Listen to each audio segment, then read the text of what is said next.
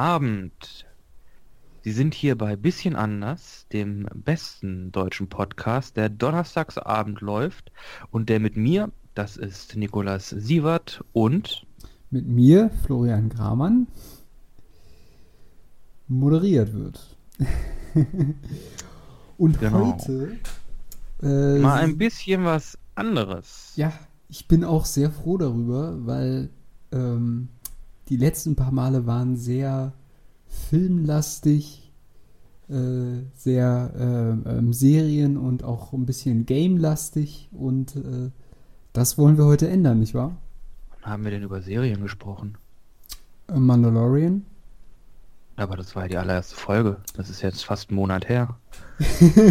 ja, du erinnerst mich an das Beste. Bergfest.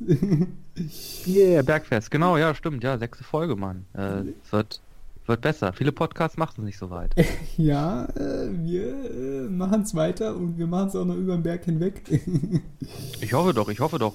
Vor allem, weil wir jetzt ähm, ein kleines Projekt starten, was wahrscheinlich ein bisschen länger gehen wird als so eine einfache Podcast-Folge. Genau, äh, wir wollen euch auf eine Reise mitnehmen und auch auf eine Vorbereitung auf ein Projekt, was äh, auch wieder auf einen Film hinausläuft. Mhm. Ähm, Der dieses Jahr noch rauskommen soll, äh, 2020. Genau, und äh, die spannende Frage, um was handelt es sich hier, über was wir beide hier schon wieder äh, heimlich tuerisch äh, quatschen. Ich gebe euch noch einen kleinen Tipp, vielleicht wisst ihr es dann schon. Ihr müsst ohne Rhythmus laufen, denn sonst erweckt ihr die Aufmerksamkeit des Wurmes. uh, so weit bin ich noch gar nicht. Kommt noch. Kommt noch, kommt noch. Ähm, ja, wir reden äh, heute, äh, wie gesagt, nicht über einen Film, nicht über eine Serie und auch nicht über ein Game und auch nicht über tagespolitische Dinge, sondern wir reden über ein wunderschönes Buch ähm, von Frank Herbert. Äh, Frank Herbert, er ist Genau. Amerikaner. er ist Amerikaner. ähm, ja, und der Titel ist Dune oder auf Deutsch Der Der Wüstenplanet. Genau, und da soll ja jetzt äh, dieses Jahr, glaube ich, ja doch, dieses Jahr von ähm, dem französischen Regisseur, Regisseur äh, Denis Villeneuve eine neue Verfilmung der Vorlage in die Kinos kommen. Genau, und ähm, das sehr, sehr Spannende an diesem Projekt ist, ähm, dass äh, das Buch ähm, quasi ein Vorreiter, äh, ein Pionier in der Science-Fiction-Literatur ist. Ähm, und wir haben uns gedacht, äh, wir Mhm. können euch das Buch vorstellen ähm, und haben jetzt angefangen, Teile daraus zu lesen. Und wie Nikolas bereits gesagt hat, werden wir wahrscheinlich das ganze Projekt äh, länger durchziehen und immer wieder Folgen über Dune rausbringen und dann weiter über die Entwicklung dieses, äh, dieser Geschichte quatschen.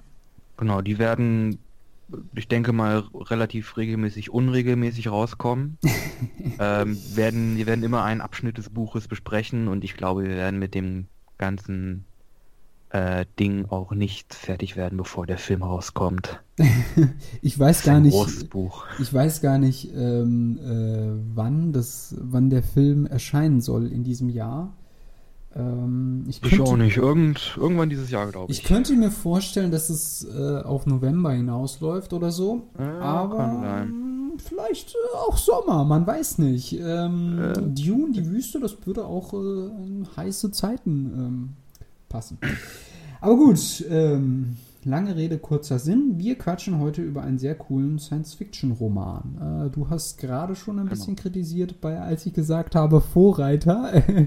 also Ähm, möchte ich es jetzt ist- auch hören. Es ist ein, ähm, ein wichtiges Science-Fiction-Buch. Äh, es ist ein, ähm, ein Meilenstein des Genres, aber es ist nicht, äh, es ist kein Vorreiter. Science-Fiction gab es schon davor. Okay.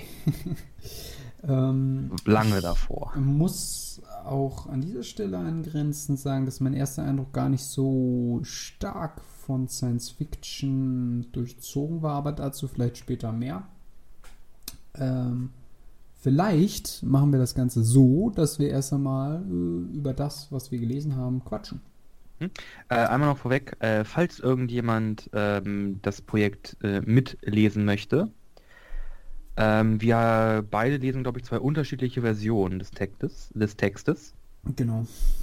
Ähm, ich lese momentan aus der, also ich lese die ähm, äh, Frank Herbert Dune 50th Anniversary Edition vom äh, Hodder Verlag im englischen O-Ton.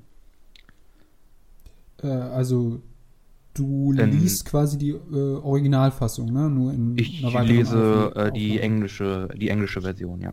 Genau, ja. Ähm, ich lese die deutsche Variante. Ähm, Variante ist gut. Äh, nein, einfach die deutsche Übersetzung. Ähm, äh, und das ist vom Heine Verlag. Ähm, und das Buch heißt einfach Der Wüstenplanet. Genau. So kompliziert ist das eigentlich gar nicht. Ähm, ja.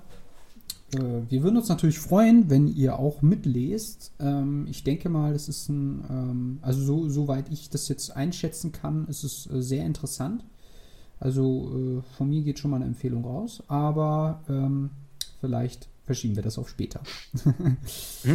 Und ähm, noch einmal vorweg, wir werden wahrscheinlich die meisten der Namen in diesem Buch komplett falsch aussprechen. ja. Äh, wir werden uns Mühe geben. äh, es gibt hier, ich habe hier einen Pronunciation Guide, ähm, wie man die Worte richtig aussprechen kann, aber es sind sehr viele und einige von denen sind sehr seltsam. Äh, ja, auf jeden Fall. Und äh, ich muss dazu sagen, dass ich äh, quasi jetzt wirklich das Buch zum allerersten Mal liest. Du hast schon ein bisschen mehr Kenntnisse und wirst Ich äh, habe dementsprechend korrigieren. genau, ich habe Dune äh, hier und da ähm, immer mal ähm, immer mal was mitbekommen, auch über die Bücher, äh, über die Filme. Ähm, ich habe, glaube ich, da auch mal eingesehen. Ähm, es gab ja ein, es gab ja schon Mhm. zwei, drei Verfilmungen oder TV-Filme auch, ein, ein paar Kinofilme auch davon. Ich, ich weiß gar nicht, Da habe ich ein bisschen was. ich weiß gar nicht, wann war das? In den, in den 90ern oder 80ern oder wo sie das Ähm, versucht haben? Ich, äh, ich denke mal, ja. Also sie haben es, also äh, es wurde bereits der Versuch unternommen, diese Bücher oder das Buch, äh, das erste Buch zu verfilmen. Das Ganze ist mehr oder minder an den Kinokassen, würde ich sagen, gescheitert. Ähm, was aber erstmal nichts zu sagen hat. Ich glaube, das liegt eher daran, dass das vielleicht zu dem Zeitpunkt noch nicht so gut vermittelbar war. Aber genaueres kann ich auch nicht über diese damaligen Filme sagen. Okay. Aber wir beziehen uns ja eh erstmal nur auf das, was im Buch ist und was aus dem Buch rauskommt. Genau. Ähm, und hoffen natürlich, äh, dass, die, dass die Verfilmung dann halbwegs gut wird. Ist ja immer so, wenn man ein Buch liest und dann später den Film sieht, denkt man so, oh, was haben die getan? Das fehlt alles, das ist alles scheiße, aber naja. Ähm, lass uns langsam mal anfangen, über die Story zu reden. Okay. Äh, und am besten fangen wir mit dem Anfang des Buches an. Ähm, Buch 1. Ach ja, Ich habe den Titel vergessen. Augenblick. Buch 1. Äh, ich glaube, es heißt einfach Dune. Ja, einfach der Wüstenplanet. Ähm, ganz interessant ist, dass äh, vielleicht bevor wir über das erste Kapitel reden oder beziehungsweise bevor wir da anfangen, ist quasi dann, dass am Anfang oder immer vor einem Kapitel ähm, so eine kleine, ich weiß gar nicht, wie man das bezeichnen soll, äh, aber so eine Art äh, Tagebucheintrag von einer Prinzessin Irulana oder Irulan Irulan. ähm, äh, äh, äh, irgendwie davor steht. Ähm, mir persönlich ergibt sich noch nicht so ganz, was das für eine Sinnhaftigkeit verfolgt. Naja, es Ähm. impliziert halt, dass alles, was wir jetzt lesen, schon passiert ist. Und das sind quasi historische Aufzeichnungen. Ah, okay, ja, also ja, es sind so ähm, ja historische Aufzeichnungen. Ähm, ja, ist interessant, äh, aber ich steige ehrlich gesagt noch nicht durch. was Glaub diese, mir, ich auch noch nicht. was diese Anfänge betrifft. Ähm, ja, keine Ahnung. Äh, willst du beginnen? Soll ich beginnen? Wie machen wir das? Ähm, ja, wir können ja erst einmal zusammen, äh, einmal kurz so die Kapitel so grob zusammenfassen. Ähm, ja. So die ersten sechs. Wir haben, ach ja, wir haben, äh, also ich habe in meiner Ausgabe die äh, ersten 50 Seiten gelesen. Ich glaube, bei dir sind es so um die 80. Genau, 80 Seiten sind es so. Also das ist quasi der komplette Part, bevor die Hauptcharaktere auf den namensgebenden Planeten Arrakis äh, kommen Genau, das ist der besagte Wüstenplanet. Ja, Im Volksmund, im Volksmund Dune genannt. Äh, aber äh, ja, bis dahin haben wir gelesen und bis dahin werden wir besprechen. Genau. Ähm, okay. Soll ich mal anfangen? Bitte. Ähm, ja, es, ge es, geht ähm, im ersten Kapitel äh, geht es darum, dass ähm, ein Junge namens Paul ähm, wird ein, ein, ein Test unterzogen ähm, und er tritt dann vor äh, der ehrwürdigen Mutter. Es ist mhm, nicht seine ein... Mutter, sondern äh, äh, seine Mutter wird bei diesem Test erstmal aus dem Raum verwiesen, weil er den Test alleine machen soll. Ähm, ergänzt mich immer, wenn ich irgendwas falsch sage. Äh, die ehrwürdige Mutter ist quasi so eine Art Wahrsagerin. Soweit ich jetzt aber verstanden habe, ist sie nur in der Lage, die Zukünfte von Frauen zu lesen. Ähm, nein. Nein, das ist schon mal falsch. Sie ist okay. in der Lage, ähm, die, die, genetische Vergangenheit all ihrer weiblichen Vorfahren zu lesen und da das Universum sich halt im Zyklus befindet, kann sie daraus halt schließen, was in der Zukunft passieren wird. Ah, okay. Genau.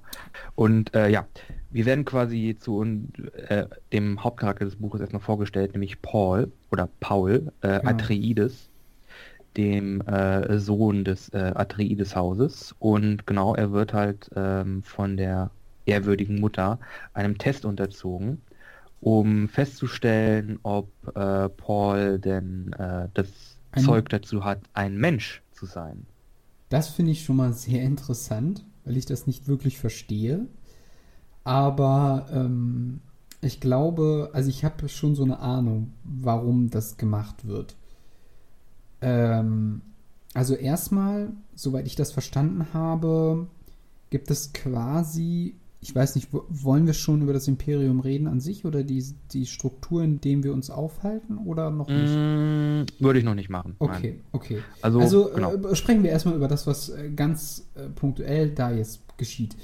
Er wird einen Test unterzogen, bei dem die ehrwürdige Mutter einen viereckigen Würfel nimmt und auf der einen Seite gibt es quasi eine schwarze. Eine Vertiefung genau, also ich habe das so verstanden, es gibt quasi eine, eine Seite ist irgendwie schwarz, aber nicht wirklich schwarz, sondern quasi bodenlos.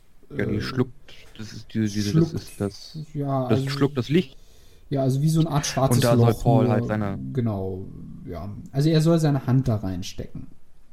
Oder nee, seinen ganzen Arm, ne? Sein äh, seine Hand. Seine, seine Hand. Hand. Genau, die soll er da reinstecken äh, und äh, simultan ähm, hält ihm dann die oberste Mutter dann noch das Gom Jabbar an den Hals. Ja, äh, was eine Nadel frage, mit, ist. einem, mit einem äh, Neurotoxin ist und äh, wenn Paul seine Hand rauszieht, bevor der Test vorbei ist, wird sie ihn stechen und das Gift würde ihn quasi sofort töten. Genau. Und ähm, das geht dann so langsam los. Er spürt so ein leichtes Kribbeln und das Ganze wird immer stärker und seine Hand schmerzt extrem stark. Und dieser Schmerz wird immer schlimmer äh, und bis er sich vorstellt, dass ihm halt äh, quasi schon die Haut von dem Knochen abgebrannt wird und, und herunterfällt. Genau. Und dann, ähm, dann sagt die ehrwürdige Mutter, okay, so viel hätte wahrscheinlich nicht mal eine Frau, äh, eine menschliche Frau ausgehalten.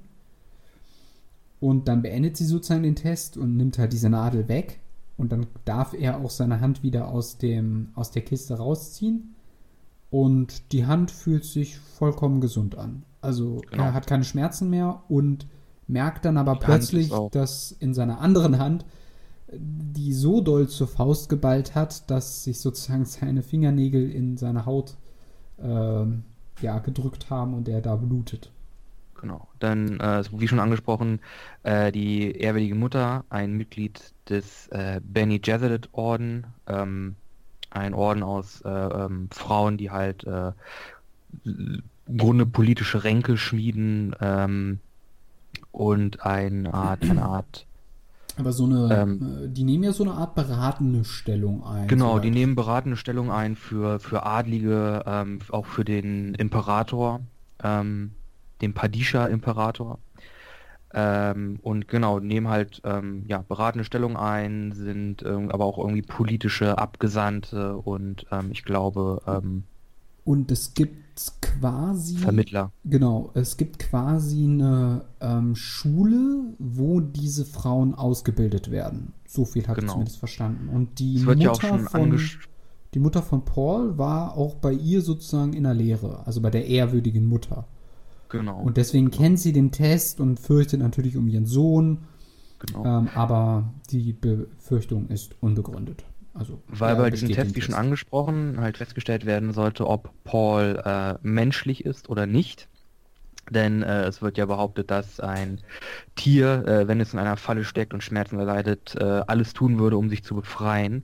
Also sich den, das Bein abnagen würde, um, um frei zu kommen. Aber ein Mensch würde quasi in der Falle ausharren, bis sein ähm, ähm, bis der Jäger kommt und würde, die, würde die, die Chance nutzen, äh, seinen Jäger zu, den, den Jäger zu töten, um, um Rache zu üben.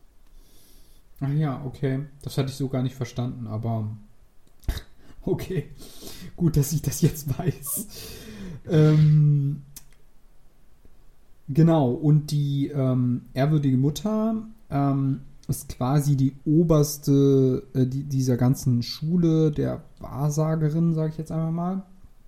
Ähm, Mm, das die- weiß ich nicht. Ich weiß auf jeden Fall, dass sie ja, aber sie dient doch, also in allererster Linie dient sie ja eigentlich dem Imperator, soweit ich das verstanden habe. So habe ich das auch verstanden. Aber ich glaube, ich weiß nicht, ob sie wirklich das Oberhaupt der, des Benny Gesserit Orden ist. Okay. Na gut, also irgendwie, ähm, also das Ganze geht dann so weit, ähm, oder ähm, um vielleicht nochmal aufs Kapitel wieder mehr einzusteigen, ähm, äh, sie erklärt dann, dass es sozusagen auch möglicherweise, ich weiß gar nicht, ob das ein männlicher sein musste, aber ähm, das war ja dann so ein, so, ein, so ein Wahrsager, der in der Lage ist, von sowohl weiblichen Nachfahren als auch ähm, männlichen Nachfahren, Vorfahren. Wo, äh, Vorfahren, Entschuldigung, ähm, sozusagen Weissagungen zu tätigen oder in deren Vergangenheit zu schauen, Genau. um Auskünfte Eine der. Hauptaufgaben des Benny Gesserit Orden, oh, ich liebe das Wort, ähm, das ist es den, äh, den, den, den Chosen One, den Auserwählten, den Propheten irgendwie äh, zu, auf die Welt zu bringen? Und dadurch äh, schmieden die halt Ränke und verheiraten halt ihre, ähm, ihre Ordensschwestern halt mit ähm, ähm, den Adligen und ja. den Mächtigen des Universums, um halt ne, die perfekte Blutlinie irgendwie äh, zu erschaffen, um letztendlich halt diesen Auserwählten, den sogenannten Quisatz Haderach, Ja, ja, genau. auch so ein gutes Wort, ähm, äh, halt auf die Welt zu bringen und der soll, das ist halt halt ein, ein Mann, der dann äh, in der Lage ist, sowohl die äh, genetischen Erinnerungen aller seiner weiblichen und männlichen Vorfahren ähm, zu, zu lesen und so quasi überall zur selben Zeit zu sein. Genau, und die ehrwürdige Mutter nimmt aufgrund des Testes an, dass er es möglicherweise sein kann, obwohl sie es nicht Ja, offen gegenüber ihn ausspricht. Ja, sie ist skeptisch, aber ich glaube, sie nimmt es an, dass er es sein könnte. Vor allem, weil er auch von einem Traum berichtet, der, den er ähm, zuvor gehabt hat. Das kommt aber erst ein bisschen später. Ähm, ja, aber doch noch im ersten Kapitel, oder habe ich da was Ja. Nein, nein. Na, na, okay. ähm, dann hatte ich das nicht mehr richtig in Erinnerung. Ähm, genau. Und, Und? dann mm, sag hm? du, sag du. Ja, bitte, zuerst. Dann darf ja äh, nach diesem äh, ähm, etwas brutalen Test mit diesem äh, Würfel, wo er seine Hand reinstecken musste, äh, wird seine Mutter dann wieder reingelassen. Ne? Genau, und die natürlich, Jessica, Lady Jessica, seine Mutter, ist natürlich heil äh, hoch erfreut und äh, gibt sogar den, äh, den kurzen Satz, oh my, ähm, he's human. ja, oh my God. Oder nee, ähm, oh Gott. Auf jeden Fall, sie ist extrem erleichtert, dass ihr Sohn ein Mensch ist. Ja, genau. Mensch in Anführungszeichen. Wobei das interessant ist, dass es quasi einen Test benötigt, ähm, um zu wissen, ob jemand ein Mensch ist. Das finde ich schon irgendwie ein bisschen, ähm, ja, speziell, würde ich sagen. Aber ich ja. denke mal, also das hängt ja auch irgendwie mit der, zu, mit der Vergangenheit der Menschheit zusammen. Und der, oh ja, da machen wir auch noch ein ordentliches Fass auf. Aber das kommt auch erst später. Wie ist das, der orangenen Bibel oder so? Der orange-katholischen Bibel. Der orange-katholischen Bibel, was auch immer das bedeutet. Also ich, ich, bin mir auch noch nicht sicher, ob das jetzt in unserer, also in einem Universum spielt, das jetzt lange nach unserer Zeit ist. Weil es werden ja auch, die, die, die Scharia wird ja auch genannt als ein heiliger Text, der in dieser Welt äh, existiert. Mhm. Okay. Und halt auch die orange-katholische Bibel. Äh, das sind halt Begriffe, die haben halt diese mit Bedeutung aufgeladen. Das auf jeden Fall, aber ähm, also jetzt rein äh, aus wissenschaftlicher Sicht, also Realpolitik, also jetzt wirklich auf die reale Politik bezogen, oder was heißt reale Politik, einfach nur auf die, die jetzige Wirklichkeit, kann ich dich darüber aufklären, dass quasi auch die Bibel eine Scharia besitzt. Denn eine Scharia oder die Scharia des Islams bedeutet erst einmal, äh, nur, nur einen kleinen Ausflug zu machen, äh, bedeutet erst einmal mh, der Werte und Normen und auch mh, stückweise gesetzgebenden ähm, äh, Phasen aus dem Koran und die Aussagen des Propheten Mohammed. Das, also, ist, das ist quasi die Scharia. Und die Scharia, großes Irrtum vieler, existiert auch nicht als gebundenes Buch.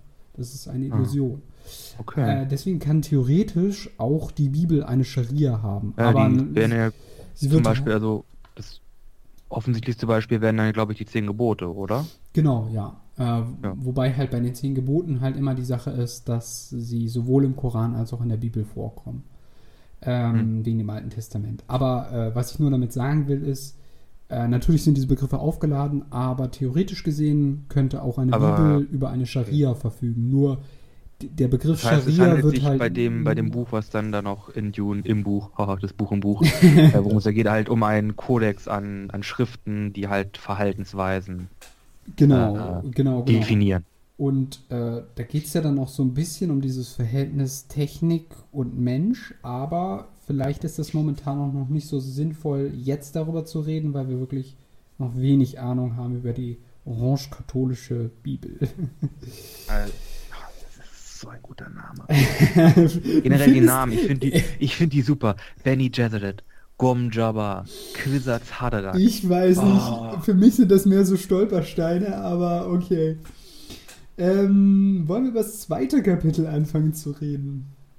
Äh, ich überlege noch kurz. Ach so, nein, eine wichtige Sache wird noch angesprochen, nämlich das Spice. Das hm. Gewürz das Spice Melange. Ah, ja. Das nur oder vorwiegend nur auf Arrakis. Nur auf Arrakis gewonnen ähm, wird. Genau. Und das ganze galaktische Imperium ist davon abhängig.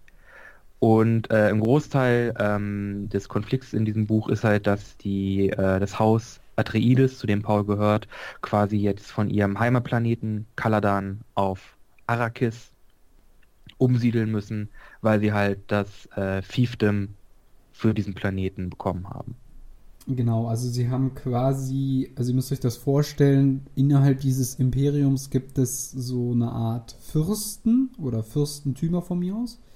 Und die Fürsten oder Barone, wie auch immer man sie jetzt bezeichnen will, ähm, haben Planeten unter sich, die sie sozusagen beherrschen. Und ähm, der Imperator kann aber, wenn er möchte, soweit ich das jetzt verstanden habe, die, die quasi auch einen anderen Planet zuteilen.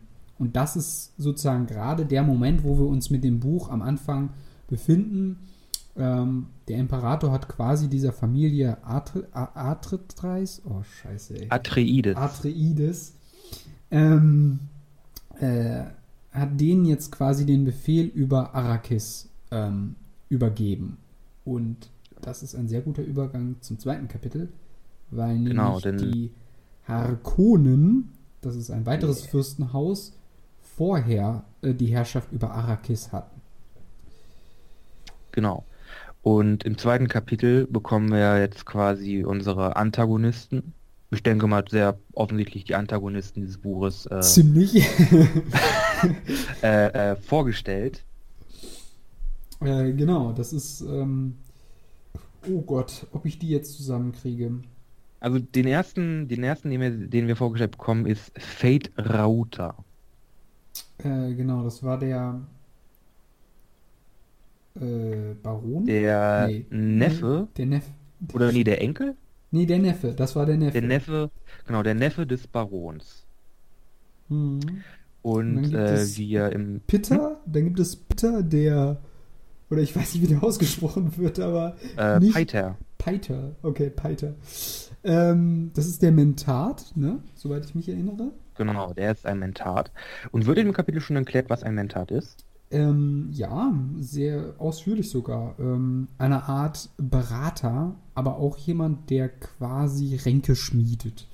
So ein bisschen. Ähm, und der den Baronen beratend zur Seite steht. Mhm. Aber auf eine andere Weise als die Bene Gesserit. Genau, ja. Ähm, also sie sind nicht in der Lage, irgendwie äh, Weissagungen zu tätigen oder dergleichen. Also nicht damit, da, dass da irgendwelche Missverständnisse aufkommen. Ähm, die organisieren sozusagen, ähm, ja, Äh, die organisieren ganz, sich, ganz offensichtlich eine Falle für Duke oder den Herzog, ja, Herzog, Leto, Herzog Leto. äh, Pauls, Pauls Vater, Leto Atreides, äh, um ihn halt auf Dune zu bekommen und ihn da quasi ähm, umzubringen, genau, also aus dem ähm, Weg zu räumen, das, hinter die Ecke zu also bringen. man, also das, das Krasse finde ich an diesem ersten Abschnitt ist. Im zweiten oder- Kapitel. Im zweiten Kapitel wird ja schon offengelegt, wie die Geschichte ablaufen wird. Also nicht wirklich ablaufen wird, aber das, das äh, was geplant ist, wird ja alles schon verraten. Und ähm, das Ganze ist wohl so abgekatert, dass selbst der Befehl vom Imperator ähm, quasi schon mit in den Plan integriert worden ist oder vielleicht schon den Imperator, dass der schon angestiftet wurde, den, den ähm, Leto sozusagen den Befehl über Arrakis zu geben, ähm, dass das alles nur Fake war, um quasi ihn in eine Falle zu locken und ihn umzubringen. Aber die Sache ist, jeder in diesem Buch bis jetzt weiß, dass es sich dabei um eine Falle handelt. Also wirklich jeder. Ne? Also die ehrwürdige Mutter weiß es, äh, Jessica weiß es, äh, Paul äh, versteht es dann allmählich oder ihm wird es dann erklärt. Ähm, Leto weiß es äh, und die Antagonisten, die wir jetzt in diesem zweiten Kapitel kennengelernt äh, oder kennenlernen, äh, der Baron, ähm, Pitter oder Peiter und Fate, Router, ne? Die alle wissen das. Also es wird in dem Kapitel lange ähm, breitgetreten, äh, wie die Harkonnen halt geplant haben, die Atreides auszuschalten. Und das waren irgendwie Pläne in Plänen in Plänen. Und selbst der Imperator selbst äh, ist ja irgendwie mit darin verstrickt. Ja, ja, genau. Das, das ist sowieso mega komisch. Aber also was ich halt an dem Kapitel gemerkt habe, es ist ein vorwiegend funktionales Kapitel, weil es dir ganz viel Auskünfte gibt, wie das ganze Universum aufgebaut ist. Es gibt beispielsweise darin auch eine, ich weiß jetzt nicht, ob ich das richtig ausspreche, Mafe, Mafea oder so ähnlich, eine ähm, Handelsgilde, die quasi den ähm, ganzen Flugverkehr, also den ganzen Raumverkehr in dem gesamten Universum beherrscht. Ähm, und also quasi gibt es keine privaten Raumschiffe, das macht fast alles nur diese, Diese Gilde. Gilde. Ja. Und diese Gilde ist ultramächtig Also die haben wohl richtig das Cash. Ähm, und ja, also das ist. Äh, ähm, und die Harkonnen erhoffen sich auch eine Stellung in der MEFA oder Maf Mafea. Oh Gott. Also im Englischen ist es die Coam. okay. Ich weiß gar nicht mehr, warum das so hieß. Ja, Aber ist ein, ist ein, ist ein ist Eigenname. nee, nee, das ist ein, das ist ein, ähm, eine, Ab, eine Abkürzung. Jeder Buchstabe steht für ein Wort. Hm. Äh, genau. Auf jeden Fall, genau. Wir lernen was über diese, über diese Raumfahrtgilde, mit auf der quasi auch der ganze Handel und ähm, die Verteilung dieses Imperiums ähm, beruht. Und wir lernen auch, dass dieses, dass halt diese Raumschiffe oder die Navi Navigatoren dieser Raumschiffe vom Spice abhängig sind, ohne dass sie halt ihre Raumflüge nicht machen können. Genau, und ähm, es ist wohl auch so, dass, ähm, also man erfährt nach und nach immer mehr auch über den Planeten Arrakis selbst. Und da äußert halt, oder in Gedanken äußert halt der Baron quasi, mh, dass er das gerechtfertigt findet, dass der ähm, Herzog äh, Leto quasi umgebracht wird, weil sie, also die Harkonnen, waren es ja, die Arrakis gebändigt haben. Also Arrakis war quasi lange Zeit ein Planet, äh, der sehr wild war, wo es Schmuggel gab, Mhm. äh, wo Die es Probleme hatten unterschiedliche- Ja, sag du? Die Probleme hatten mit Überfällen der, der Einwohner, den, den Fremen. Genau. Ähm, und es gibt quasi auf diesem Planeten Städte. Ähm, und die werden halt von der, ich sage jetzt mal einfach von diesem Imperium oder von diesen Fürsten beschützt und beherrscht. Und ähm, alles, was sich außerhalb dieser Städte befindet, also ähm, quasi alles, was Wüste ist, ist überwiegend alles größtenteils ähm, unkontrolliertes Gebiet, sage ich jetzt einfach mal so. Vermeintlich. Vermeintlich, ja. Vermeintlich. Ähm, und die Fremen, über die wurde ja auch schon ein bisschen was berichtet, die sind wohl auch Menschen, allerdings, oder zumindest humanoid, Ja, allerdings haben sie, äh, oh, jetzt muss mich korrigieren vielleicht, tiefschwarze Augen oder Nein, nein, nein, nein, nein, nein. Äh, sind Menschen, ähm, ganz normale Menschen, die allerdings auf Arrakis geboren wurden und da ihr ganzes Leben lang gelebt haben. Und sie haben tiefblaue Augen ohne weiße Iris, weil das Spice, das halt in Arrakis quasi im Boden und in der Luft drin ist, äh, sie so verändert hat, dass ihre Augen halt diese Farbe annehmen. Genau. Und ja, das ist äh, alles. Ach ja, genau. Und äh, da wird ja dann. Ähm, ach nee, das, das kommt gleich. Das kommt gleich. Ähm, reden wir gleich drüber. Ähm, ja, so viel zu dem zweiten Kapitel. Das war auch äh, sehr ähm, aufschlussreich, würde ich sagen. ähm, ja, beim dritten Kapitel. Oder hast du noch was zum zweiten erstmal? Ähm, nee, wir lernen Fate Rauta kennen, äh, wir lernen Peiter kennen, äh, wir lernen den Baron kennen, äh, welcher übrigens ähm, au äh, beschrieben wird wie jemand halt aus dem Eimer 1 des Bösewichterhandbuchs. Er ist wohl extrem, äh, extrem übergewichtig und fettleibig äh, Also und hat so ähm, extrem übergewichtig, dass er irgendwie auf so extra Raumschiffen fliegen Genau, muss. es wurden irgendwie an seinen Körper wurden irgendwelche äh, Dinger ähm, ähm, So befestigt, mit denen er Schwebe- schweben kann, Ja, weil er halt, weil sein Körper einfach sein, sein Gewicht nicht mehr tragen kann. ja. Das erfährt man übrigens ganz, ganz am Ende des Kapitels, was sehr, ja, was, was eine coole, was irgendwie cool ist. Dass man das erst am Schluss erfährt. Ähm, genau, und im dritten Kapitel geht es dann eigentlich weiter mit Paul und dem Gespräch mit der ehrwürdigen Mutter. Ja, also erstmal unterhalten sich ja die ehrwürdige Mutter und Jessica. Ja, stimmt. Äh, ein bisschen auch über, über Jessicas Ausbildung und ähm, Ähm, ja, sie kritisiert, also die ehrwürdige Mutter kritisiert quasi das Verhalten von Jessica, dass sie ähm, einen Sohn geboren hat und keine Tochter, weil genau, dann, es wurde ihr halt aufgetragen, irgendwie, die Bene Gesserit, was können die eigentlich alles? Die können beeinflussen, was, ähm, äh, die, die Frauen können beeinflussen, was für eine Art von Kind sie zur, zur Welt bringen, ob Männlein oder Weiblein. Ist das wirklich das ist so? ja schon. Ja, Das habe ich gar nicht so verstanden. die haben noch irgendwie, die, die haben irgendwelche irgendwie Techniken, mit denen sie irgendwie jeden Aspekt ihres Körpers kontrollieren können. Aha, okay. Und äh, Jessica hatte halt den, die, die Aufgabe bekommen vom Benny Gesserit Orden, de, dem, äh, dem äh, Duke Leto äh, eine Tochter zu gebären, wie halt den, den meisten Benny Gesserit.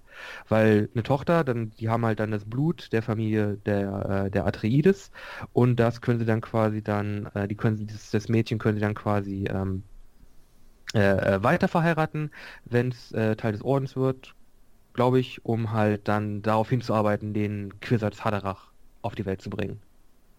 Ja, aber sie hat sich dagegen entschieden und hat einen Sohn geboren und hofft natürlich jetzt innerlich, dass es sich wirklich um denjenigen handelt, den äh, ja Auserwählten, wenn man so will. Mhm. Ähm, währenddessen die ehrwürdige Mutter sie dahingehend die ganze Zeit kritisiert, vor allem aus dem politischen äh, Aspekt heraus, nämlich, dass ähm, eine Tochter äh, mit einem Harkonnen hätte verheiratet werden können. Ein männlicher Nachfahre allerdings nicht. Nee. Und so spielt quasi die ehrwürdige Mutter auch Jessica den schwarzen Peter zu, dass sie jetzt mit für den kon ko äh, kommenden Konflikt verantwortlich sein wird, Nee, weil sie, die macht die, sie macht Harkonnen- Jessica, glaube ich, wirklich schon sehr explizit dafür verantwortlich, dass sie quasi den, den, den, den äh, Leto, den Duke Leto umgebracht hat. Oder umbringt. Umgebracht hat. Ja, also der lebt natürlich noch, aber es Aber sieht- das wird ja, das, das also als quasi unabdingbar behandelt, dass, genau, dass also ähm, die reden alle so, diese Falle wird zuschnappen und der Leto wird sterben und das Haus. Und daran wird das Haus äh, wird untergehen und die einzige Hoffnung besteht jetzt noch Paul äh, zu retten, aber ähm, auch das steht in den Sternen, so nach dem Motto. Und das regt natürlich Paul wieder auf, weil er äh, eigentlich nicht will natürlich, dass sein Vater stirbt und nicht will, dass alle davon reden, dass quasi die Falle schon zugeschnappt hat und dass sein Vater schon tot wäre. Ähm, äh, das stört ihn natürlich enorm. Und ähm, ja, aber die ehrwürdige Mutter ist da ziemlich versteift, wobei sie natürlich auch ihre Gefühle nicht offen zeigt, denn wir erfahren, als sie dann doch irgendwann geht, äh, dass sie ihr auch eine Träne ähm, äh, aus dem Gesicht runterläuft und äh, sie ja auch um quasi Jessica bangt, für die sie sich wie eine Mutter wirklich auch fühlt. Also, ähm, obwohl sie jetzt nicht die leibliche Mutter von Jessica ist. Mhm. Und wir lernen noch zwei interessante Dinge. Äh, ich weiß nicht, ob du die aufgeschnappt hast. Das erste Oh. wäre die Stimme. Klingelt da irgendwas? Äh, ja, doch, stimmt. Ähm, die Stimme der ehrwürdigen Mutter klingt irgendwie unterschiedlich. Bei dem Test war sie sehr viel härter und als sie dann mit Jessica gesprochen hat, war sie, glaube ich, anders. Weil das ist quasi etwas, eine weitere Fertigkeit, die du auf die äh, Benny Gesserit Superkräfteliste setzen kannst. äh, einige der Mitglieder haben nämlich die Stimme. Okay. Äh, und das, da, da, sie können quasi so sprechen, ihre Worte so benutzen und so int intonieren, dass sie Leute dazu bringen können, Sachen zu machen. Ah, ja, ja, Das ja. ist jetzt nicht wie Gedankenkontrolle, wie äh, Jo, springen, äh, springen lustig äh, im Kreis herum. Das ist sehr viel subtiler, aber sie können ihre Stimme quasi so minutiös genau einsetzen, um Leute halt gezielt zu manipulieren. Hm. Ähm, das, ähm, das kriegen wir auch später noch mit. Mhm. Ähm, aber vielleicht dazu später. Und wir lernen noch etwas. Oh. Äh, Paul, Paul hat Träume. Ja, stimmt. Ach ja, genau, das war, ja, stimmt. Äh, gut, dass du mich daran erinnerst. Das wollte ich ja schon am Anfang erzählen. Das fand ich nämlich war das einzige Interessante. Nein, Spaß. ähm, Der Buch ist blöd, aber die Träume waren gut. ja, genau. Äh, nein, ähm, er träumt nämlich möglicherweise von einer Fremen, also wirklich einer weiblichen Fremen, äh, die er wohl trifft in der Zukunft. Wir wissen es nicht, aber wir nehmen es an. Ähm, und mit ihr irgendwas gemeinsam macht. Und ich nehme mal an, dass wir das auch noch zu lesen bekommen, was da genau passiert. Äh, aber ich habe den Traum ehrlich gesagt auch nicht mehr völlig in Erinnerung, ähm, was da jetzt genau alles passiert ist. Aber diese Träume sind möglicherweise ein Ansatz, äh, ein, ein, ein, ähm, ja, ein, eine Möglichkeit, dass er der besagte äh, Quisatz Haderach sein wird oder sein könnte. Weil das sozusagen ähm, Hinweise auf seine Weissagungsfähigkeiten sind. Ja, genau, es wird halt, man, man kann halt vermuten, dass das, äh, genau, halt schon ein Anzeichen davon ist, dass er irgendwie auf die Erinnerung einer seiner Vorfahren zurückgreift, der halt schon auf Arrakis war und äh, halt mit den Fremen irgendwie in Zusammenhang stand. Äh, weil er, er hat irgendwie auch durch den Traum irgendwie ein, ein Gedicht, ein Vers erlernt, Ja, der in diesem Traum stimmt. vorkommt, den er aber nicht kannte, aber ihn trotzdem rezitieren konnte. Aber war der nicht aus der orangenen katholischen Bibel? Äh, ich weiß ehrlich gesagt nicht genau, was in der orange-katholischen Bibel drin steht. Ähm, Ich habe nur die, ich habe nur das blaue Evangelium gelesen. also, erinn- also das, diese Sätze sind irgendwie, ich erinnere mich an salzigen Rauch von Feuern, die brennen am Strand und, Sch und Schatten unter den Pinien. Möwen schweben über die Landzunge dahin, weiß über den, über den Grün. Wenn Die Frau hier durch- fragt und die Frau fragt halt immer und ähm, die Person im Traum muss halt dieser fremen Frau immer erklären, was ist denn jetzt ein Meer, was ist denn ein, ein Strand. Ah ja, genau, stimmt. Ähm, weil die das sozusagen nicht weiß. Mhm. Äh, und dann ein Wind geht durch die Bäume, die Schatten vertreibend, die Möwen breiten die Schwingen aus und steigen auf. Sie füllen den Himmel mit schrillem Geschrei und ich höre den Wind, wie er bläst über das Land und die Brandung und ich sehe das Feuer, das dem Seetang verbrennt. Genau. Aber frag mich nicht, was das alles bedeutet. Ich habe keine Ahnung. so, über so, so ganz viele Dinge verstehe ich hier noch nicht, aber äh, vielleicht fahren wir erst einmal fort. Jo, ähm, okay, das waren die Träume. Äh, dann Kapitel 4. Oh, wir lernen mehr Charaktere kennen. So ein Spaß. Ja, so ein Äh, Spaß. Vor allem Charaktere, die bereits erwähnt worden sind in der Planung der Harkonnen. Mhm, mhm, das wieder. ist auch sehr interessant. Ränke, äh, Pläne im Plänen in Plänen. Genau, wir lernen nämlich ähm, Tufir Hawat Mhm. kennen.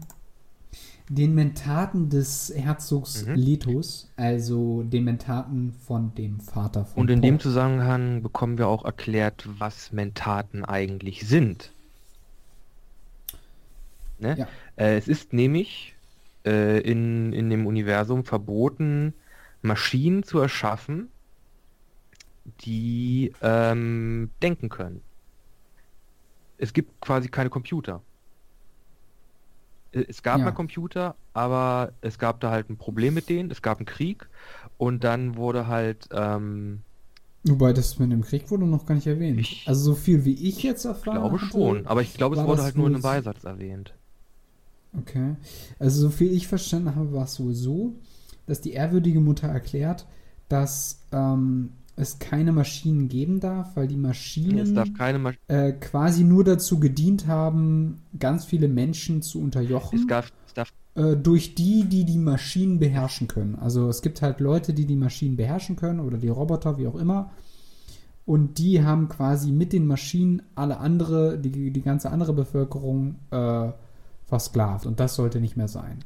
aber sie, Und deswegen darf es keine Maschinen geben, die intelligent sind. genau. Es wird halt genau gesagt, es darf keine Maschinen geben, die dem Bild eines menschlichen Verstandes gleichen. Ja, stimmt, genau. Ja, ja, ja, ja. Das, das stammt aber wirklich aus dieser orange-katholischen Bibel. Ähm, ist an dieser Stelle vielleicht auch äh, auf jeden Fall, würde ich sagen, äh, eine Gesellschaftskritik der Realität. Vielleicht bin ich jetzt mal so frei, äh, das zu behaupten, was der Autor sozusagen da irgendwie auch versucht. Ja, Schon. so ein bisschen, würde ich schon sagen. Ähm, Genau. Genau. Und äh, genau, weil es halt keine, keine Maschinen gibt äh, oder keine Computer gibt, äh, wurden halt äh, die Mentaten ähm, ausgebildet, welche dazu in der Lage sind, äh, enorme Massen an, an Daten und Eindrücken quasi zu verarbeiten. Genau, es gibt dann eine ganz spezielle Ausbildung der Mentaten Und die muss, und die muss ja anfangen, ohne dass der, ohne dass derjenige, der ausgebildet wird, es merkt. ja, ja, das ist der Hammer. Das kriegen wir dann äh, im sechsten Kapitel, glaube ich, wird das dann offengelegt. Ähm, genau, aber der ähm, Mentat ist auch so ein bisschen so ein kleiner Lehrer für Paul, würde ich jetzt einfach mal behaupten. Oder der ihn halt so ein bisschen korrigiert. Pass lieber auf auf deine Deckung. Es können immer irgendwelche Attentäter kommen und dich umbringen. Weil ähm, Paul befindet sich da gerade in der Bibliothek und äh, liest mit dem Rücken zur Tür. Also da könnte sich ja jemand anschleichen. Also es ist, äh, die, die Bedrohung ist schon äh, ziemlich drastisch und Ich allgegenwärtig. glaube, du, wird sie- ich wird glaube, sie du springst da gemacht. gerade ein bisschen hin und her. Bin ich, äh, bin ich schon Ich glaube, du verwechselst, ich glaube, du mischst gerade Tufi und Gurney zusammen. Ah, das kann gut sein. Ja, weil äh, Tufi war eigentlich ist Musiker. Und er gibt, Sicher? ja, und er gibt, Ach ja, stimmt. Der... Ich krieg's nicht mehr zusammen. naja, auf jeden Fall ähm, lernen wir da den Mentaten kennen und der ähm, äh, ist halt auch in einer beratenden Funktion gegenüber ähm, dem Vater von Paul und ähm, dann kommen ja noch weitere Charaktere ins Spiel. Äh, dieser äh, Gunray? Oder? Gurney Halleck ist dann der nächste Gurney? Charakter, den wir kennenlernen. Sag du? oder soll ich? Ähm, nee, ich, warte, ich, äh, ich gucke nochmal ganz kurz nach. Äh, ja, Paul und Tufi unterhalten sich ja quasi ein bisschen über Arrakis und wie es da so ist. Halt, dass es da Stürme gibt Ach, und ja. äh, nichts ja, als stimmt. nichts als Sand. Ähm, und die, die reden halt ein bisschen darüber, sie reden halt darüber, wie es dann auf Arrakis sein wird. Und, Genau, da erfahren wir auch, dass es dort Sandwürmer geben wird. und äh, wir, wir lernen auch, dass Wasser auf, ähm, auf Arrakis unglaublich äh, wichtig ist.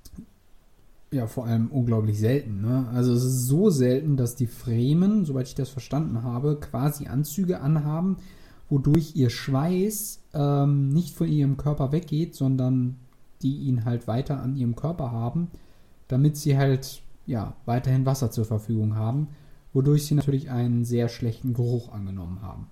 Ja. Ja, sie waschen sich halt. Ähm, ja, ist äh, nicht so optimal, ne? aber ähm, was tut man nicht alles, um zu überleben? Genau, und äh, es gibt Sandwürmer, die irgendwie äh, unheimliche Längen haben, was glaube ich auch noch sehr spannend wird. Ähm, äh, wenn ihr das einfach nur mal googelt, werdet ihr sicherlich ein paar Bilder darauf finden, wo quasi Sandwürmer aus dem Boden herauskommen. Und ich hoffe, wir bekommen so ein Viech zu sehen, weil das wird sehr spannend. Ähm, aber ich habe natürlich keine Ahnung. Hm. Und dann lernen wir den Waffenmeister kennen, der dann Genau, auch äh, relativ flott Paul äh, in ein kleines Gefecht verwickelt. Ja.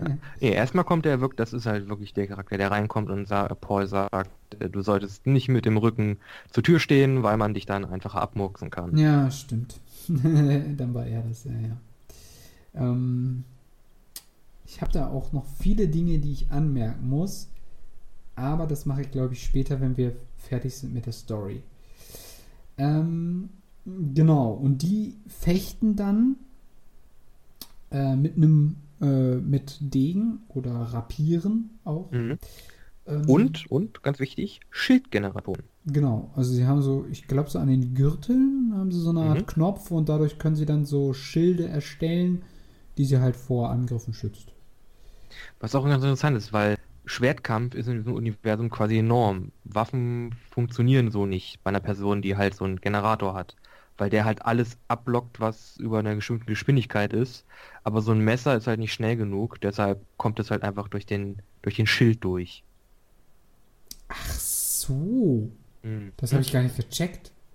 Also das heißt, ein Schwerthieb kommt eher durch als ein Pistolenschuss, sage ich jetzt einfach mal so. Ein Pistolenschuss würde auf jeden Fall an dem Schild, von dem Schild gestoppt werden, aber ein, äh, ein Messerstoß nicht. Nee. Okay, das ist interessant. Ähm, weil das quasi zu langsam ist. Okay. Mhm. Ähm, gut, das war etwas, was ich, äh, oder was zumindest für mich aus dem Kapitel jetzt nicht hervorging. Ähm, und zwischenzeitlich, weil der Kampf so hart wird für Paul, denkt er dann halt, okay, äh, der hat die Seiten gewechselt, aber das ist dann gar nicht so, sondern der will einfach nur, dass er weiterhin in Übung bleibt, der Paul, und sich nicht ähm, auf die faule Haut legt. Ähm, und der ist eigentlich einer der Guten, soweit ich das bis jetzt äh, wahrgenommen habe. Und alles, also alle, jede Person, die wir jetzt gerade so vorgestellt bekommen, die sind eigentlich gerade so alle auf dem Sprung, weil es soll quasi morgen oder nächsten Tag nach Arrakis ähm, losgehen. Und der ähm, äh, Gurney, der packt halt noch die letzten Waffen und so weiter, die da äh, waren, irgendwie zusammen und ähm, will die dann auch zum Schiff bringen, zum Transportschiff. Genau. Ha, ja, genau. Und dann, welchen Charakter lernen wir als letztes noch kennen? Mhm. Es wird ja schon in dem kleinen Vortext vom, ähm, von dem Kapitel ähm, ja. Eingeleitet. Quasi jeder Charakter, der bis jetzt vorgestellt wurde, hat irgendwie so ein was Anekdotisches gehabt, aber der, das, dieser Abschnitt liest sich halt wirklich wie irgendein so ein Lexikon-Eintrag. Ja, stimmt. Weil das ist halt wirklich. Also, das versteht man halt gar nicht, ne? Ne? Und dann steht da halt irgendwie nach einem nach einem Apostroph, äh, wird als Verräter des Duke Letos, äh, Verräter des, Du- äh, des Duke Leto Atreides. Und dann steht da CF Bibliografie Appendix 7 äh, bla bla bla bla bla bla Ja, genau. Also, es handelt sich hierbei um den Dr. Yu, so wird er ja ungefähr aus. Äh, Yui. Yue. Yue. Ähm, und Oder der, Huey. der wird bereits. Huey, genau. Huey. Der wird Huey. Der wird bereits ähm, im Kapitel der Harkonnen erwähnt als jemand, der schon als Verräter feststeht Mhm. und die ähm, Atreides ähm, Familie verraten soll für die Harkonnen. Ähm, und die Harkonnen haben aber schon sozusagen mit in ihren Plan einbezogen, dass sie sich, dass die äh, Atreides wahrscheinlich annehmen werden, dass der Doktor quasi sie verrät. Ähm, aber irgendwie haben sie schon eine Möglichkeit, also ich rede immer noch von den Harkonnen, eine Möglichkeit, den Doktor ähm, loszuwerden. Allerdings ist das gar nicht so einfach, weil der hat eine sogenannte kaiserliche Konditionierung Mhm. vom Imperator, äh, was man sozusagen auch auf seiner Stirn sieht. Ich glaube, das ist so eine Art Tattoo. Genau, das zeigt halt, dass er Ähm. als äh, imperialer Berater, glaube ich, ausgebildet wurde. Und er ist halt nie, eigentlich nicht, also ich glaube, die Atreides gehen halt davon, gehen halt davon aus, dass Huey, Huey, Dr. Huey, sie nicht verraten kann, weil er quasi unter dieser imperialen Konditionierung leidet. Was halt quasi verhindern soll, dass er halt Leute verraten kann. Und diese Ah, Konditionierung okay, gilt halt als unüberwindbar. Genau. Aber die Harkonnen haben angeblich, das wurde aber noch nicht verraten, einen Weg gefunden, wie man diese Konditionierung aufhebt, äh, abgesehen davon, dass man die Person tötet. Weil das wäre die letzte Möglichkeit. Und Und Es scheint wohl zu Der funktionieren, soll die weil verraten. schon in dem Kapitel sagt er immer, sagt er in jedem, in jedem Gedanken, den er hat, ähm, äh, oh, ich Heuchler, ähm, oder ich, ich, Hm. äh, jetzt bin ich hier und lüge diesen Jungen an, obwohl ich weiß, dass ich ihn hintergehen werde. Also Hm. es, er, er, ma- man, dem, dem Leser wird auf jeden Fall gesagt, okay, Dr. Huey wird die verraten, wird die Atreides-Familie verraten. ja, das ist auch noch so ein Punkt, den ich ehrlich gesagt. Ich sag's später. Ähm, Genau, und der Doktor redet ja auch noch ein bisschen mit ihm. Äh, ich hab, ach nee, da kommen sie erst auf die Würmer zu sprechen. Das hatte ich gar nicht mehr im Kopf gehabt. Genau, sie sprechen halt Genau, ein bisschen über die Fremen wieder, ne? Und die, die Einwohner von Mhm. Dune und halt äh, auch über äh, genau die, die Sandwürmer. Mhm. Genau, und ähm, dann Dann bekommt Paul ein kleines Geschenk von ihm. stimmt. Nämlich die schon viel genannte orange-katholische Bibel. Aber ihr müsst euch das jetzt nicht vorstellen wie, oh ja, okay, er bekommt jetzt so einen dicken Wälzer. Nee, er bekommt so eine Ein kleine, ähm, ja, metallene Schachtel. Aber die ist gerade mal so groß wie euer Nagel, müsst ihr euch vorstellen. Genau. So klein ist die. Man, Das heißt, man kann die gar nicht wirklich richtig anfassen. genau. Man darf die Seiten nicht anfassen, weil sie sonst halt kaputt gehen würde, weil die Seiten so dünn sind und so klein. Man muss die Genau, irgendwie umblättern. Äh, es gibt da irgendwie Mechanismus, irgendwas mit Science-Fiction-Schwerkraftzeug, das dann halt die, die Seiten umblättert. Genau. Und wir erfahren aber auch, dass diese Bibel früher mal ähm, Vanar, seiner Frau, nehme ich jetzt einfach mal Dr. an, Hewitt's gehört Frau, hat. ja. Die, verstorben ist. Ähm, Oder nee, die von den Harkonnen gefangen gehalten wird. Stand gefangen gehalten Ich wird? glaube ja. Ich glaube es, ich glaube Okay, er fragt sich, äh, ich glaube er will, ja, ich glaube es wird irgendwo gesagt, dass er sie wieder, wiedersehen will und dass sie irgendwo in den Hand der Harkonnen ist, äh, in der Hand der Harkonnen Ah, ist. okay. Ja, also die Diakonen stecken da irgendwie dahinter. Ähm, aber ja, also er schenkt äh, Paul diese Bibel und er soll dann auch ähm, eine Stelle aufschlagen und schlägt dann prompt die Stelle auf, die Die Lieblings- oder die Ähm. Lieblingsstelle seiner Frau. genau war. Und ähm, das ja, macht ihn halt traurig. Ähm, ja, das ist halt alles so ein bisschen bedauerlich für ihn. Und ähm, er weist ihn dann aber auch darauf hin, dass sein Vater ihn gleich sprechen möchte. Also lernen wir dann im sechsten Kapitel endlich den Herzog Leto, um den es ja so schon so häufig geht und der ja scheinbar schon für tot erklärt wird, endlich kennen. Genau. Äh, das, genau, das sechste Kapitel. Ähm, wir sind immer noch in diesem, ich glaube, wir sind immer noch in diesem Trainingsraum, äh, wo wir jetzt alle Charaktere Mhm.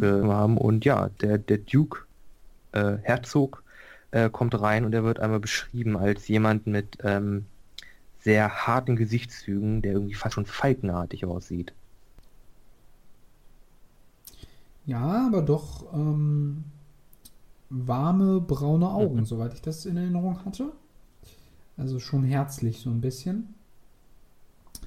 Ähm, genau, und sie kommen dann halt in ein Gespräch und da, und jetzt kommen wir wieder auf die wunderbare Eigenschaft der ehrwürdigen Mhm, Mutter die zurück, Stimme.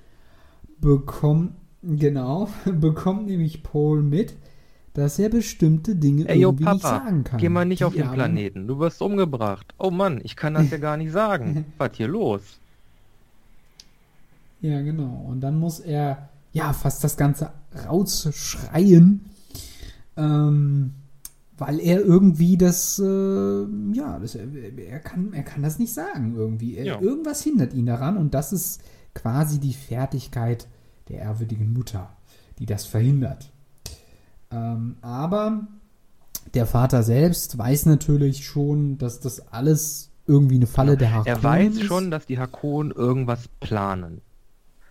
Er weiß nicht genau was, aber er Genau. weiß, dass auf Arrakis, auf, auf ihn, auf, auf seine Familie eine, eine Falle wartet und deshalb begibt er sich da rein. Begibt er sich wissentlich in diese Falle rein.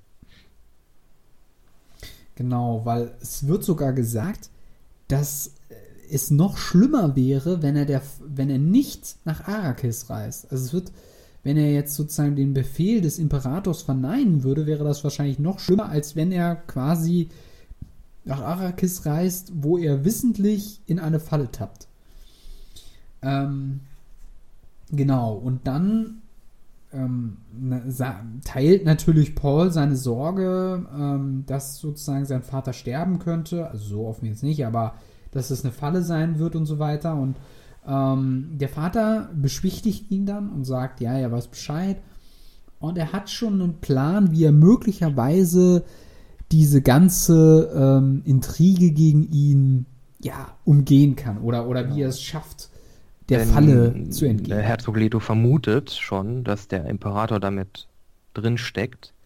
Und der Imperator hat wohl eine Legion von irgendwelchen ähm, äh, irgendwie Supersoldaten, Kampfmaschinen, die sogenannten Sadao Ka. Genau, die werden auf einem unbekannten Gefängnisplaneten Genau, es, es, es äh, heißt, die, die kommen von da und irgendwie dem Imperator äh, unglaublich, äh, quasi nur dem Imperator gegenüber loyal. Und ähm, genau, äh, Herzog Genau. Leto, Die, die, Ha- die Harkonnen äh, erwähnen die übrigens auch schon in ihrem Plan. es, es Also steht schon fest, steht dass sie scheinbar mit fest, den Harkonnen dass- zusammenarbeiten. so eine Legion, genau, da, dass die da den Mhm. ähm, helfen. Und, Und genau, äh, du, Herzog Leto möchte dem Ganzen halt entgegenwirken, indem er sich mit den Fremen äh, verbündet und äh, sie halt dann halt die Fremen für sich kämpfen lässt, weil er, er hat ja die Vermutung, ähm, diese, wenn diese Sardaukar auf einem Planeten ähm, ausgebildet werden und leben, der so unwohnbar ist, äh, Arrakis ist im Grunde dasselbe, nur in grün. nee, Arrakis ist Das Sprichwort geht, das ist dasselbe nur in grün. Ach so, Oder orange. dasselbe nur Ja, in Gelb. orange. Im Fall von Arrakis. Orange.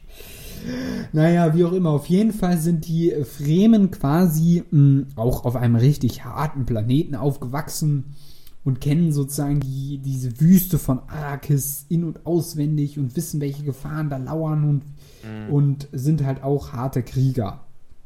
Und daher hofft er halt, dass er sich mit denen verbünden kann und dieses Bündnis der Harkonnen mit dem Imperator dadurch besiegen kann. Und wir lernen noch ein bisschen Genau. was über darüber, wie das Äh, Imperium das- funktioniert.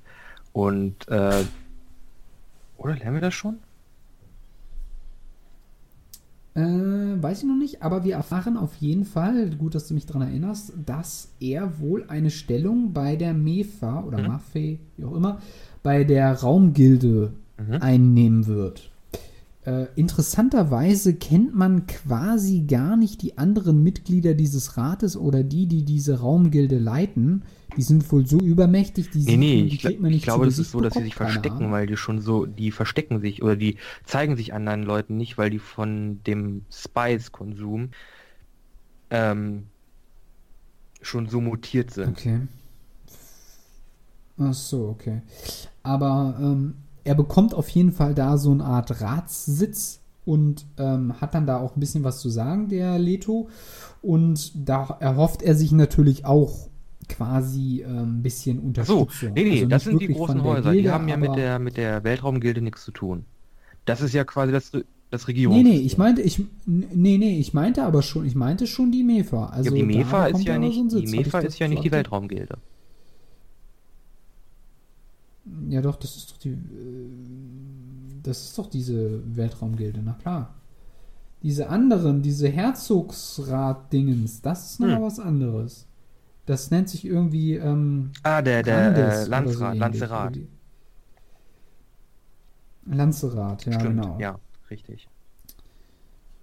Also es gibt sozusagen einmal diese Gilde und einmal gibt es einen Herzoginnenrat, äh, wo quasi alle Herzöge des Imperiums drin sitzen. Und ähm, also man muss sich das irgendwie wie so ein Dreigestirn vorstellen. Es gibt den Imperator mit seinen Megatruppen, der irgendwie über alles hinweg Nee, befehlt. eigentlich nicht, Dann weil ihm, diese ihm gehören im die Grunde so nur Rat haben. 52 Prozent des Imperiums. Okay. Naja, 52 Prozent. Ja, ja, aber er ist kein alleiniger Herrscher.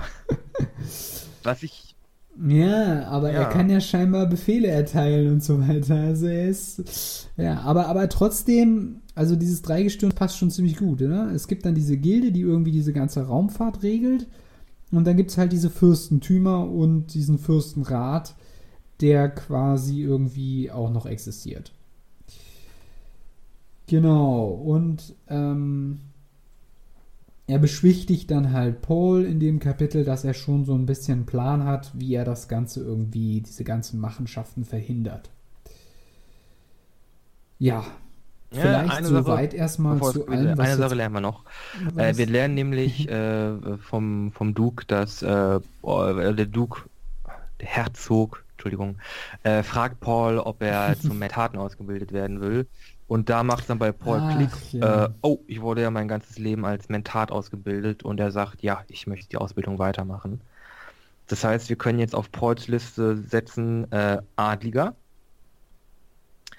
ähm, Auserwählter, und Kwisatz Haderach, ähm, hat die Fähigkeiten der Benny Gesserit, also er kann seinen Körper und seine Stimme kontrollieren. Äh, er kann in die Vergangenheit und Mhm. somit auch in die Zukunft gucken. Äh, und er hat jetzt auch noch ein Computerhirn.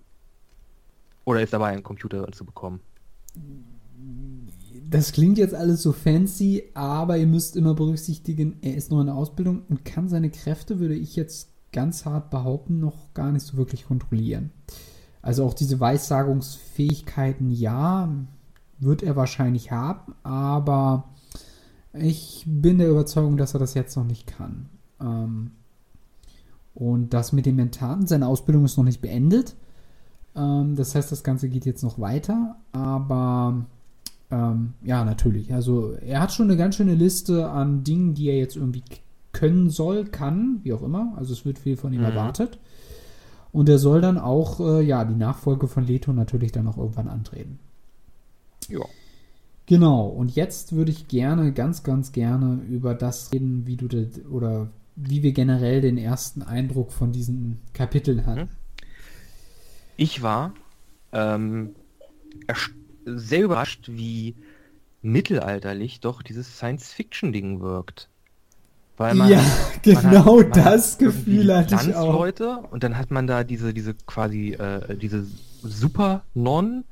Man hat, ähm, man hat, Mm. Impera man hat äh, Imperatoren und, und Lords und Die Ladies. quasi als Kaiser, Genau. quasi als Kaiser behandelt wird. Und dann hat nur, man, man kämpft hauptsächlich dann noch mit, mit Schwertern oder Messern. Äh, man hat diesen Mhm. einen sehr religiösen Einschlag. Äh, Im Mittelalter war ja auch die Kirche ähm, ein, ein unglaublich großer Einfluss. Also wie gesagt, das ganze Setting fühlt sich sehr, sehr mittelalterlich an. Ja, ja, das Gefühl habe ich auch. Also es gibt quasi nur einzelne Ausnahmen, wo du dann überhaupt erst erfährst, wenn du es vorher nicht Ja. wusstest, dass du dich hier in einer Es Science-Fiction gibt dann ja immer diese Einwürfe irgendwie. Nämlich, Hier, okay, ja, du kannst das nicht anfassen, du musst so ein Gravitationsding benutzen, um die Seiten umzublättern. Es- genau, oder Raumschiffe. ähm, hier hast, genau, es gibt Raumschiffe von der Gilde. Oder ähm, hier, du hast dein Schutzschild, äh, musst du aktivieren äh, und immer auf vollste Stufe haben und sowas. Aber das sind die einzigen Hinweise, weil die kämpfen da mit Degen. Ja. So, ja, ne? die kämpfen damit Und mit Messer und Degen. es ist halt so, und du denkst dir halt so, hä? Bin ich im falschen Film?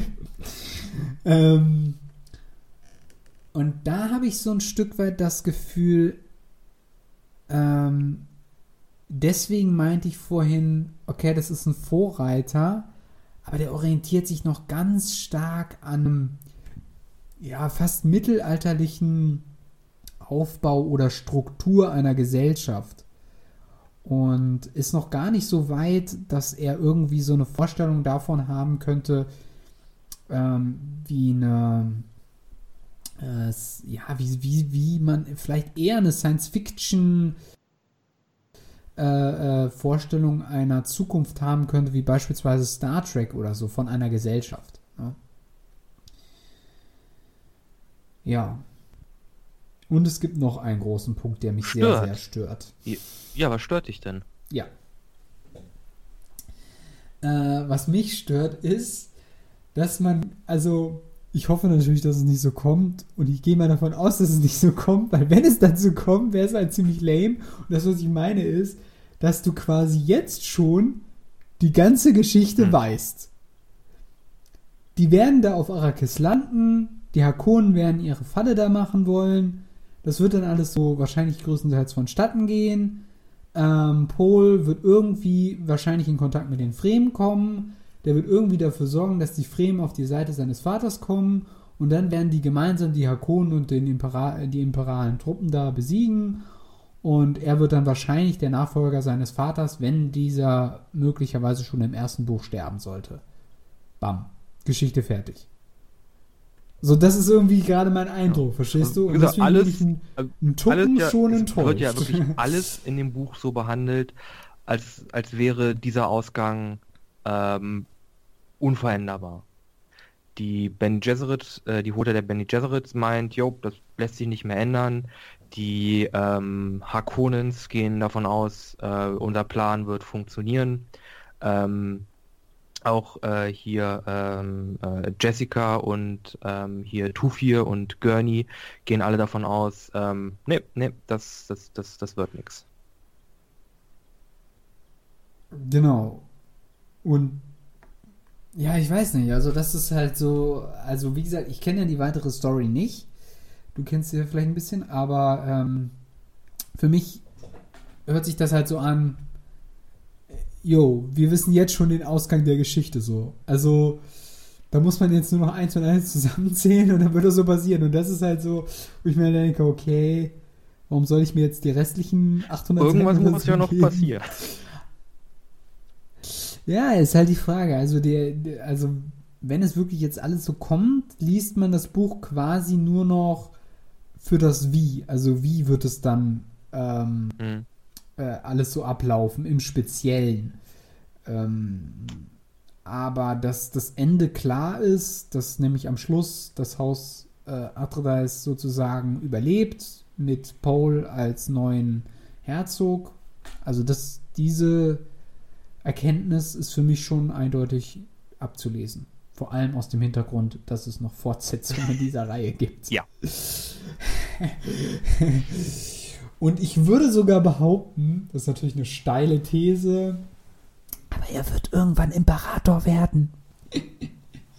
Weil nämlich sogar sein Vater schon so eine gute Stellung im Rat hatte, kurz bevor der Imperator ihn dann nach, äh, äh, nach Arrakis. Äh, Arrakis geschickt hat, hatte er da schon eine ziemlich gute Stellung, so wie, so wie es hier jetzt äh, bisher beschrieben wurde. Von daher könnte ich mir gut vorstellen, dass das sozusagen schon der Hinweis war, ah, okay, wir wollen hier die Konkurrenz äh, quasi beseitigen. Aber wie, wie hast du das gesehen? Ich weiß nicht, vielleicht bin ich doch zu voreilig. Äh, alles, was ich jetzt sage, würde wahrscheinlich äh, äh, Sachen vorwegnehmen, die noch kommen. Wie gesagt, ich, ich, ich war, ich kenne die Geschichte schon ein gutes Stück weit, äh, bis zu einem Punkt, wo mhm. ich immer denke, okay, nee, da, da wird es jetzt ein bisschen fusselig im Kopf. Ähm, also wäre ich da besser erstmal erstmal nicht zu sagen. Äh, Dann bleibt es weiterhin meine Aufgabe zu spekulieren. Ja, ja das ist auch ganz, ganz nett. ja, das war, ich glaube, wir müssen Schluss machen. Wir sind mal wieder völlig über die Zeit, aber das macht ja auch lange. Eigentlich hatten wir uns ja mal vorgenommen, dieser Podcast sollte irgendwie immer so 45 Minuten bis zu einer Stunde werden. Die waren bis jetzt, glaube glaub ich, immer irgendwo zwischen einer Stunde und äh, Stunde einer halben Stunde. Ja. Ähm, es tut uns leid dafür, aber wir hoffen natürlich, dass es euch gefällt, unsere Stunden zu hören. Mit dir nicht. Mir tut's nicht leid. Mir tut's nicht leid. Okay. ähm, naja. Ich bin gespannt, wie es weitergeht, das auf jeden Fall. Ich habe absichtlich nicht weitergelesen, weil ich wollte mhm. sozusagen bis zu dieser Folge, bis zu dieser Aufnahme, dass ich nur bis dahin gelesen habe und dann geht sozusagen weiter äh, bei einer nächsten Folge, die dann irgendwann in Zukunft kommen wird. Wann das sein wird, genau. das wissen wir noch nicht. Falls ihr Interesse daran habt, äh, mitzulesen, ähm, wenn wir beide uns hinsetzen und den, bevor wir die neue Folge äh, aufnehmen, äh, wir lesen auf jeden Fall ein bisschen weiter und gucken dann bis zu einem Punkt, der, ähm, der ein ganz guter Cut wäre und wir können dann nochmal auf unseren Social Media Kanälen posten, äh, bis wann und wo man denn lesen muss oder bis wo und wann was besprochen wird, falls man denn ähm, doch das Interesse hat, irgendwie separat mitzulesen. Genau. Äh, falls nicht, dann freut euch einfach nur, bis die nächste Folge vom bisschen an das Buchclub kommt. Genau. Ja? Ja. Und ja, das äh, ist soweit äh, die heutige Donnerstag äh, bisschen andere äh, Folge. Aber wir haben noch einige Dinge zu erledigen und das sind erst einmal unsere Songs für diese Woche. Was hast du denn für uns? Äh, ich habe von äh, Fatboy Slim Weapon of Choice. Okay. Äh, und zwar aus dem Grund, weil der Song etwas mit Dune zu hat. Ah, okay. ja, ich habe äh, für diese Woche einen sehr, ein, einen Song, den ich sehr, sehr liebe und er verbreitet auch sehr viel Liebe und das ist von den ähm, Blues Brothers. Uh, I need, uh, everybody needs somebody. Ähm, und ich, ich hoffe, Klassiker. ihr habt Spaß damit und ja, ähm, dreht ganz laut. Und dann haben wir noch ein paar Housekeeping-Sachen zu tun. Ihr könnt uns auf der Facebook-Page äh, besuchen. Da ähm, posten wir immer für die, vor, äh, für die Folgen immer äh, so kleine Postings. Da erfahrt ihr dann sozusagen, äh, was wir alles Neues äh, besprechen, was wir alles bequatschen. Und natürlich auch die alten Folgen sind da auch noch alle drin. Also, falls ihr da auch noch Interesse habt, könnt ihr das alles da nachlesen. Und dasselbe ist auch nochmal für Instagram. Genau, auf Instagram äh, unter äh, bisschen anders der Podcast äh, haben wir eine Instagram-Seite, äh, wo wir dann äh, auch jeden Monat ähm, eine, kleine, eine, kleine eine kleine Zusammenfassung ähm, der Folge posten mit dem aktuellen, äh, mit der äh, mit dem Artwork für die Episode. Und das ist natürlich auch, das sind natürlich auch Kanäle, äh, über die ihr uns erreichen könnt, falls ihr Feedback geben wollt äh, oder was zu den Folgen noch zu sagen habt. Ähm, das geht allerdings auch über die Adresse bisschen anders podcast at gmail.com. Genau. Das war äh, bisschen anders Buchclub. Und Mit mit Dune. Dune. Und es hat mir sehr, sehr viel Spaß gemacht, ähm, auch mal über ein. Es war ein bisschen holprig. Ich hätte sie vielleicht gestern, vorgestern mal nochmal durchlesen sollen. Ich finde, wir müssen immer authentisch sein und ähm, wir haben halt nicht immer die Gelegenheit, uns intensiv alles vorzubereiten. Und äh, ich hoffe, ihr versteht das auch. Und ähm, es geht ja eigentlich auch darum, wie unsere Eindrücke sind. Und äh, manche Dinge brennen sich halt mehr ein und manche weniger. Und ich würde behaupten, das ist ja auch ein Anzeichen oder ein Kriterium für ein gutes oder schlechtes Buch. Ähm, Was steht in der orange-katholischen Bibel? Das ist die Frage Nummer eins. Aber vielleicht ganz kurz noch zu dem Buch. Ähm, soweit ich das jetzt verstanden habe, ist die Forschung der Charaktere äh, sozusagen an dieser Stelle oder die wichtigsten Charaktere sind jetzt vorgestellt. Das heißt, alles, was jetzt folgen wird, wird wahrscheinlich die Story an sich betreffen und das äh, wird natürlich sehr interessant werden. Also schaltet wieder ein, wenn es äh, mit Dune weitergeht. ja. Und dann würde ich sagen, sind wir raus. Ganz genau. Wir wünschen euch noch einen schönen Abend und wir sind raus.